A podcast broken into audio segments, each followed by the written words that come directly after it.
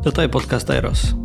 Budeme sa rozprávať o láske a sexualite z pohľadu zdravého rozumu. Tejte v ďalšej časti nášho podcastu o láske a sexualite. Opäť je našim hostom kapucín a kňaz Martin Borkovský, s ktorým sme už mali tu čest sa tu v našom podcaste stretnúť. Dnes sa budeme baviť o archetype milovníka. O jednom zo štyroch dôležitých základných mužských archetypov. Na úvod môžeme povedať, že asi všetci sa zhodneme na tom, že žijeme v takej hedonistickej kultúre, či už hovoríme o nepretržitých prevádzkach alebo nekonečnom scrollovaní na našich smartfónoch, eh, môžeme hovoriť o neustálom ekonomickom raste. Proste zdá sa, že to potešenie a tá produktivita nemá nejakú hornú hranicu. Stále chceme viac, či už v nejakej sexuálnej oblasti, v oblasti gastronomických zážitkov, v oblasti cestovania a mohli by sme pokračovať.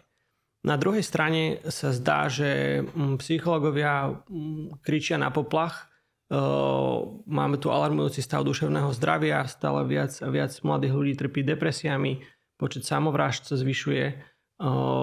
Tak zdá sa, že aj napriek tomu dostatku ľudia nemajú práve nejaký pocit naplnenia a šťastia.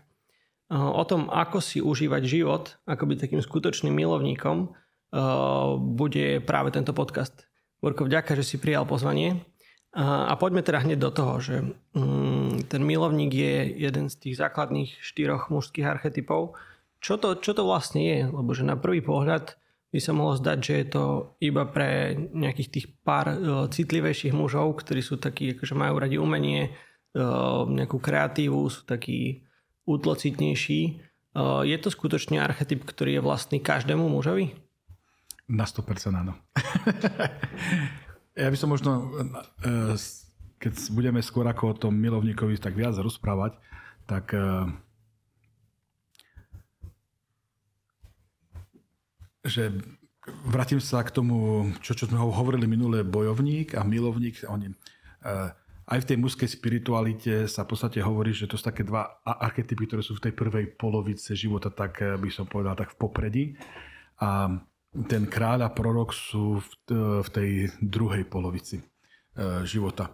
To znamená, že v tej prvej, keď sme prišli k tomu takému, že pocitu, že máme ten život vo svojich rukách a tie dva sú, keď už naozaj vnímame aj tú smrteľnosť, aj že tie naše sily ubúdajú. Ale aby sme boli dobrým kráľom a prorokom, musíme byť dobrým bojovníkom a milovníkom. A keď by som sa ešte vrátil k tomu, že bojovník a milovník je veľmi zaujímavé, že oni sa tak, by som povedal, tak aktivizujú v nás tak súčasne. By sme mohli povedať, že naozaj tým nástupom puberty aj v chlapcovi nie, že, že chlapci nielen e, radi zápasia, hej, alebo že súťažia a tak, ale e, zrazu objava, a, objavia aj ten svet, hej, svet toho druhého pohľavia, že, kde zrazu zažívajú zamilovanie, kde zažívajú e, pocity, ktoré dovtedy nikdy nezažili. To znamená, že tieto dva archetypy sa prebudzajú tak naraz, aj keby sme niekedy mohli povedať, že oni spolu úzko súvisia. A je taký pekný príklad, ktorý sa hovorí, že, eh, že skôr ako dáš eh, mužovi do ruky zbraň, eh, meč, lebo to bolo, nie, toto je staré prirovnanie, takže keď skôr ako dáš mužovi do rúk meč, že naučil tancovať. A to by sme vlastne mohli povedať, že, že ako je to veľmi dôležité, že, že milovník to je naozaj, že, že vážim si život, že milujem život. Hej, že naozaj, že ten milovník to je e, energia, že uh, to je naozaj to je, to je, to je skôr tá, ten pocit, to je tá, tá zmyslovosť, to je, to, to je vášeň, to je rozkoš, to je proste, to je niečo, neohraničené, hej, proste obrovský zdroj naplnenia, hej, z, z myslovosti, aj z myselnosti, hej, proste, že to všetko v tom, hej, proste život. To, to je zaujímavé, že vlastne aj psychológia hovorí o tom, že ak sme hovorili o, o agresivite pri tom archetype bojovníka a o sexualite, že tá agresivita a sexualita áno. sú také prepojené áno, nádoby. Áno. Hej, že niekedy sme mohli povedať, že tá že ten bojovník hej, tú svoju energiu naozaj môže vníma, e, vyjadriť aj cez, e, cez niečo veľmi nežné. Hej? To, čo vlastne mu aj ponúka milovník. Preto sa mi veľmi páči ten, ten obraz, hej, že, že najprv treba učiť mužov tancovať a až potom e, narábať s mečmi. Hej? Hej. Keď, keď sa zase na to pozrieme cez tú optiku, jak si to ukazoval s tými kalinkami, že ten archetyp sa nejako aktivizuje, alebo tá energia u chlapca a potom u muža inak, alebo teda plnším spôsobom, tak možno poďme k tomu chlapcovi, že ako, ako sa prejavuje alebo ako by sa mal prejaviť, ako správne uchopiť tú energiu milovníka v období toho chlapčenstva. Všetky tie chlapčenské archetypy v podstate sú zamerané, by som povedal, na matku. Hej, že, hej, že, e, že chlapec sa snaží byť dobrý, lebo chce, aby ho matka milovala. Snaží sa byť dobrý, lebo chce, aby matka na ňo bola hrdá. A je veľmi to kľúčové, lebo aj vzťah s matkou je veľmi jedinečný, by som povedal, taký jedinečný vzťah, tak hlboký vzťah nebude mať s nikým iným ako s matkou. To znamená, že, že chlapec naozaj sa snaží hej, že byť tým dobrým chlapcom. Hej, hej, lebo mnohé veci robí preto, aby, aby ho matka milovala. Mm-hmm. Preto, preto aj ten vrchol hej, toho chlapčenského sa tu nazýva, že oidipské dieťa, hej, že vlastne, že, hej, že naozaj je tam ten zameranie na tú matku, hej, že miluje matku. Hej. Preto aj ten, hej, že tu vidíme aj tie iniciácie, keď vstupovali, tak oni presne vstupovali, že tam vstupoval do toho mužský svet. A že ten chlapec musí opustiť hej, svet matky, uh-huh. ženský svet, aby vstúpil do toho mužského sveta. Hej, uh-huh. a, aby sa stal mužom. Je to, je to možno skôr o tom aspekte tej ženskosti, alebo o tom, že tá matka predstavuje nejaký taký priestor toho bezpodmienečného prijatia, bezpečia, eh, kde aj tá možno mm, tie pocity, tá nejaká vášeň alebo tá mm, radosť zo života je v takom úplnom bezpečí. Že je to skôr o, tom, o tej ženskosti alebo o tom, o tom ľudskom prijatí. Ja myslím, že tak, ako si to dobre povedal. ono sa hovorí v tých mužských spiritualitách, hej, že, že ten e, ženský svet je všetky tie charakteristiky, ktoré si spomenul, sú tam prítomné. A že, že, ten chlapec, e, že ten chlapec naozaj vyrastá v tomto bezpečnom svete a je to veľmi dôležité. Ale príde moment, kedy potrebuje vstúpiť do toho mužského, hovorí sa, že o otcovskej láske. Takže potrebuje zažiť tú otcovskú lásku, tá je trošku iná lebo tá otcovská láska toho chlapca začne vyvádzať z tohto bezpečného sveta, mu ukazuje, že ten širší svet je, že je tiež bezpečný a že je dobrý. Aj keď je aj veľmi akčný, aj veľmi zrušujúci, aj keď to nemá všetko pod kontrolou. Takže vlastne sa učí ten chlapec tej, vo vzťahu s, s tými staršími mužmi, sa učí, že ten vonkajší svet je bezpečný, ale sa učí, že, aj od, že môže mať aj takú istotu v sebe. Hej? Práve cez ten vzťah s tými mužmi. Že vonkajší svet je nebezpečný. Nie, že, že aj on že je bezpečný. Hej? Ja som práve, že myslel, že ten vonkajší svet je nebezpečný. Nie, nie, nie, nie, nie. Keď si dobre iniciovaný do toho mužského sveta, hej, tak on ťa učí, že ten svet je, že on je bezpečný, dobrý, aj keď možno by sme mohli povedať, že je aj nebezpečný. Aj to, alebo inak, že možno, že je nebezpečný, ale to neznamená, že je zlý. Tak, tak, no tak, tak to som to Tak, tak sme to, áno. Že že okay. on, on ti prináša nejaké že zranenie a môžeš tam fakt aj zomrieť, alebo neviem čo, ale to neznamená, že je zlý. Naznačil si možno, že v tej láske otca a v láske matky je nejaký rozdiel. Mm, my dnes žijeme v kultúre, ktorá hovorí o takej možno nežnej láske, alebo že láska je synonymom nejakého prijatia, ale ty si naznačil, že to tak nemusí byť. Že aký je možno rozdiel medzi tou otcovskou a materskou láskou? Možno tak veľmi jednoducho, keby sme sa na to pozreli, tak eh, že matka svoje dieťa ochraňuje a že chce ho ochrániť pred tým vonkajším svetom, kde je aj to nebezpečenstvo a e, chce proste za ňo všetko vyriešiť, hej, v podstate, že aj, je to, by som ten obraz, hej, že uh, operem, vyžehlím, hej, pripravím desiatu, raňajky, upracem za tebou, že to dieťa v podstate nič nerobí, hej. hej že tá matka to robí v tom najlepšom slova zmysle, že chce ochrániť. Preto sa hovorí, že niekedy, hej, keď že niektoré matky svoju lásku až zadusia svoje dieťa. Lebo to dieťa v istom, aj presne ak nastupuje puberta, chce, by som povedal, začína objavovať svoju osobu a potrebuje taký väčší priestor sa nadýchnutia, potrebuje priestor, by som povedal, vstúpiť do nejakých skúseností, e, by som povedal, vstúpiť aj do toho, že zlyhá, že, vstup, že bude mať aj negatívne skúsenosti. A ja by som povedal, že tá otcovská láska je práve v tom, že ten otec to tomu dieťaťu dovolí. Není to jednoduché, ale že vlastne, že pre matku toto je, by som povedal, veľmi ťažká vec. Toto robí otec. Preto ten otec je veľmi dôležitý, lebo on upokojuje aj matku, hej, a dáva istotu aj tomu dieťaťu a povie tomu dieťaťu, že choď. Hej, že a to neznamená, že tam nebude nejaké zranenie alebo nejaká bolesť? Ja by som možno, keby som to mal potiahnuť, hej, taký najkrajší príklad, ktorý vidím, je ten marnotratný syn. Hej, tam vidíme tú otcovskú lásku. To je vrchol. To my ľudia mm. pozemsky máme od toho veľmi ďaleko, ale tam je niečo veľmi krásne ukázané. To, čo nám možno aj v tom spirituálnom svete, alebo vôbec v tom našom svete chýba táto odvaha, že ten, hej, v tom marnotratnom e, synovi v podstate vidíme otca, ktorý dovolí tomu synovi ísť prehýriť svoj život. Lebo on vie, že ho nezastaví, že on potrebuje skúsenosť. Ale to, čo je tam dôležité, že ten otec hovorí, že, že, že tá jeho láska je tak istá, že, že ten syn vie, že, že sa môže vrátiť. To je, to, to je tá otcovská láska, že, že dovolí tomu synovi, tej cere, že, že môžu aj experimentovať, lebo tí mladí experimentujú, že hľadajú, lebo tak hľadajú tú svoju ideu a niekedy to prepalia. A tam ten otec je veľmi dôležitý, bo tam, keď sa to dieťa vracia späť, je dôležité, aby zažilo to prijatie bez toho nejakého teraz tých vyčitiek a všetkých. Aj, aj od otca.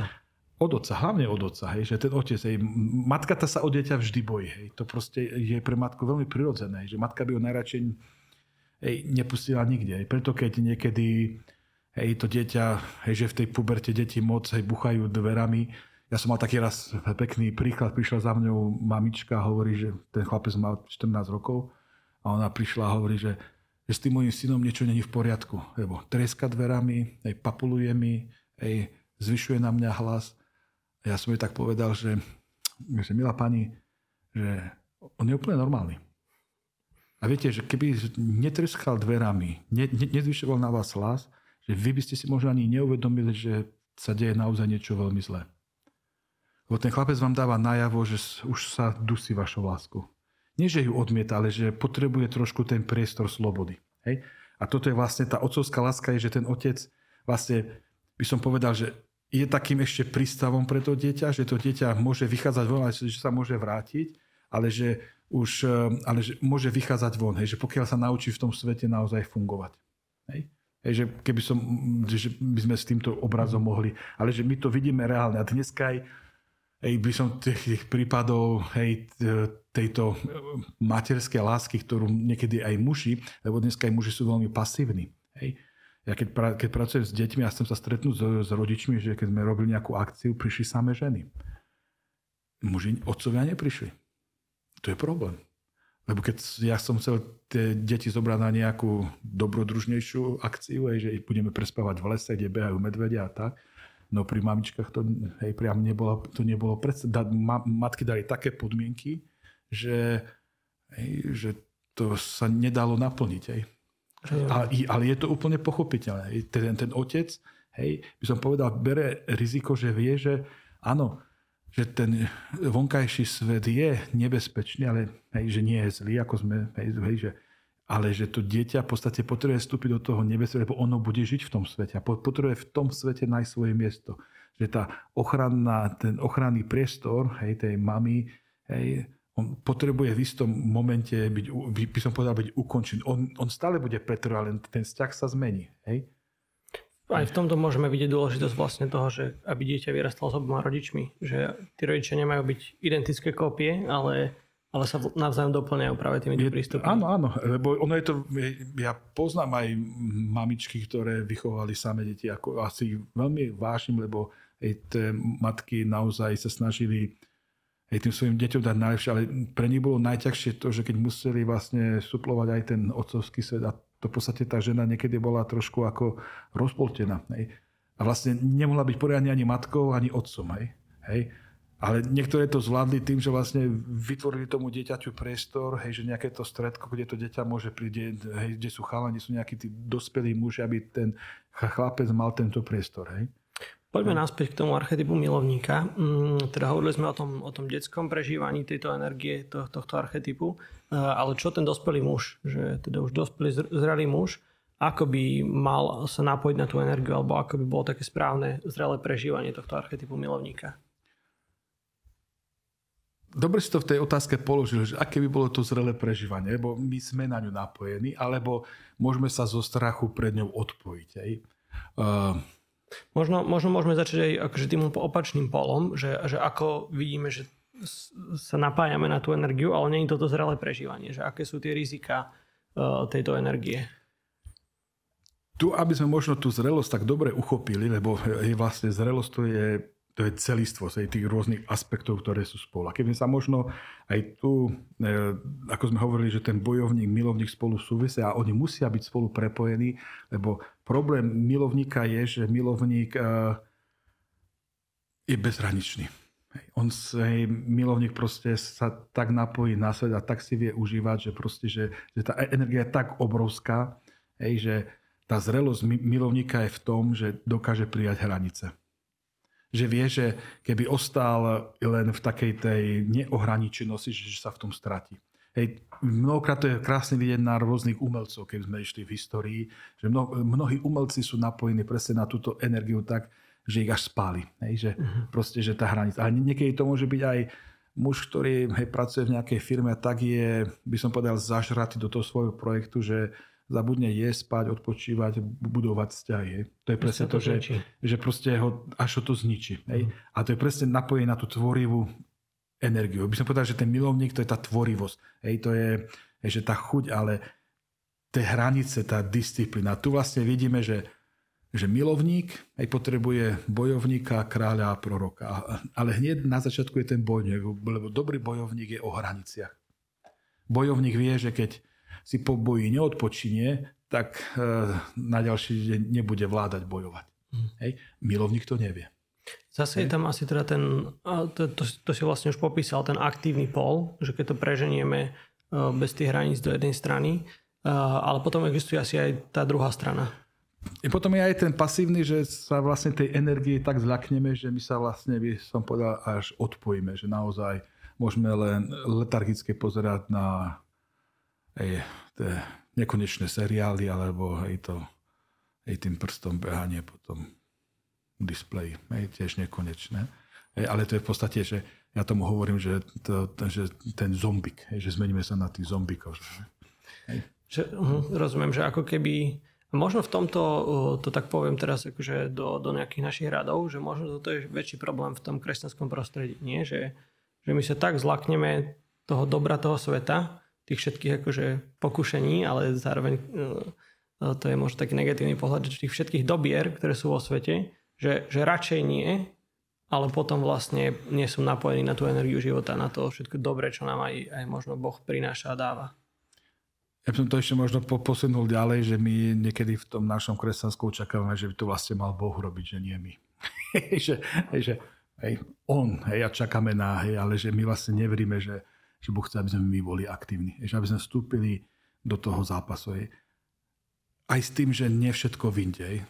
Papež František tak krásne povie, že pošpiniť si tie topanky. Mm. Hej, že toto je veľmi také kľúčové.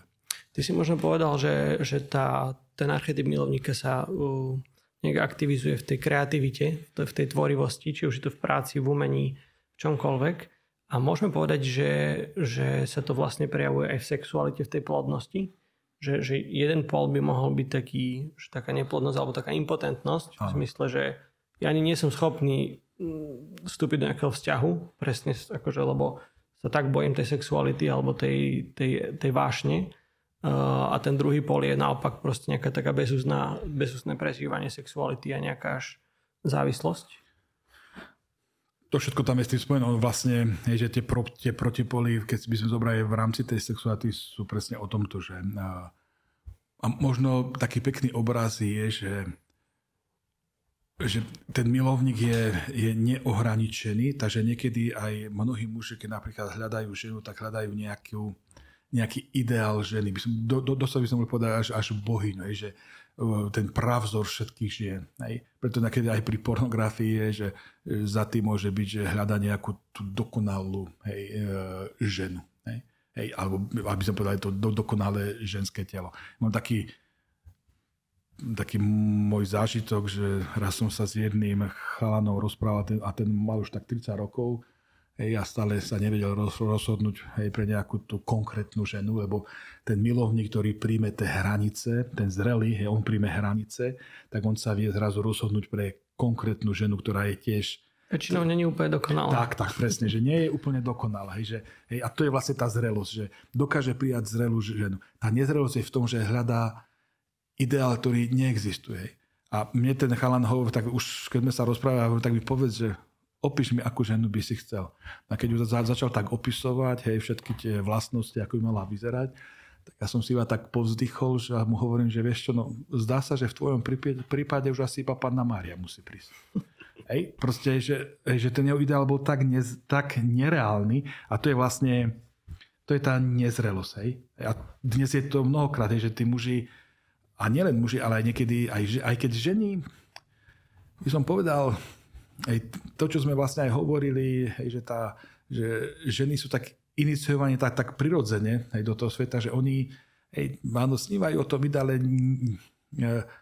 pre nich sú isté vlastnosti, ktoré by ten muž mal mať. Hej. A to, že vôbec chce s ňou vzdelať život, je pre ňu veľmi kľúčové, ale pre muža on hľadá nejaký ten ideál ženy, ktorá hej, že je stále je nespokojný. Hej. A aj prijatie tej, tej e, nedokonalosti, že tá reálna žena je naozaj limitovaná, ale že môže s ňou zdieľať, to je aj v tej sexualite zrelosť. A keď to neprime, tak niekedy potom aj strieda jednu ženu za druhou, alebo hej, neskutočná zbierka hej, všakých pornografických zážitkov. Hej, že v podstate on tam už niečo... Že vidíme, že tá, že tá hlbina psychológia, ona ide trošku iným smerom. Hej? Lebo hej, sú psychológie, že je tam aj tá závislosť, aj všetky tieto veci, len niekedy tie všetky veci, ktoré, aj keď pracujem so závislosťou, nemusia celkom fungovať, lebo sú za tým hĺbšie veci v nás. Hej?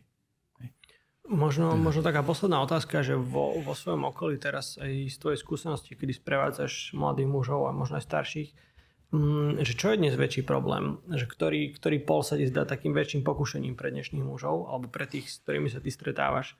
Taký ten impotentný milovník, ktorý sa bojí vstúpiť do tej drámy života? Alebo naopak taký ten bezúzdný mm, človek, ktorý často môže prepadne až nejaké závislosti? jeden mladý muž tak raz pekne, keď sme na túto tému sa tak mal takú e, obnovu, on to tak veľmi pekne vlastne vyjadril, že my, my k tej zrelosti tak e, dospievame, hej, že tým, že, hej, že tá zrelosť je, hej, že tá pyramída, ten, ten trojuholník, takže my vlastne, že pobriame z jednej strany na druhu. Ono v podstate tie intervaly, ako v tých nezrelých poloch zotrvávame, tak uh, tie sa skracujú.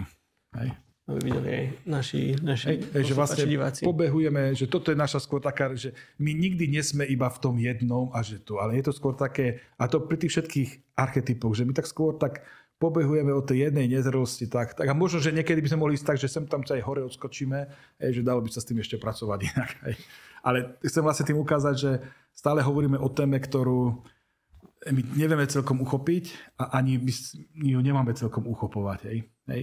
Uh, lebo nemôžeme mať nad ňom, ak, ak, keď sme chceli mať nad ňou moc, už tým sa vlastne minieme cieľu. Myslím si, že uh, aj preto ťa ešte určite niekedy zavoláme rozprávať o ďalších archetypoch a verím, že aj vám, milí poslucháči, uh, toto aspoň troška pomohlo odkryť niečo viac o mužskosti a archetype milovníka. Ďakujem, že ste s nami. Toto je podcast Eros. Budeme sa rozprávať o láske a sexualite z pohľadu zdravého rozumu.